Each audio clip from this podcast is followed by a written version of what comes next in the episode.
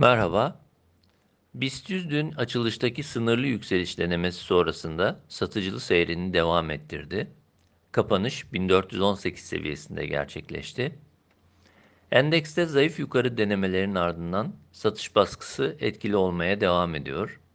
1425 desteğinin aşağı geçilmesi sonrasında 1410 1395 bandına yönelik hareket görmeye devam ediyoruz.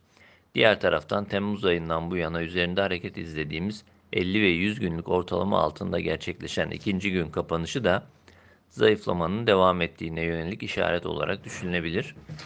BIST'te kısa periyottaki zayıflamanın giderilebilmesi için ilk aşamada 1440-1450 seviyesi üzerine geri dönüş gerekiyor. Aksi durumda destek seviyelerine yönelme hareketinin devamı beklenebilir.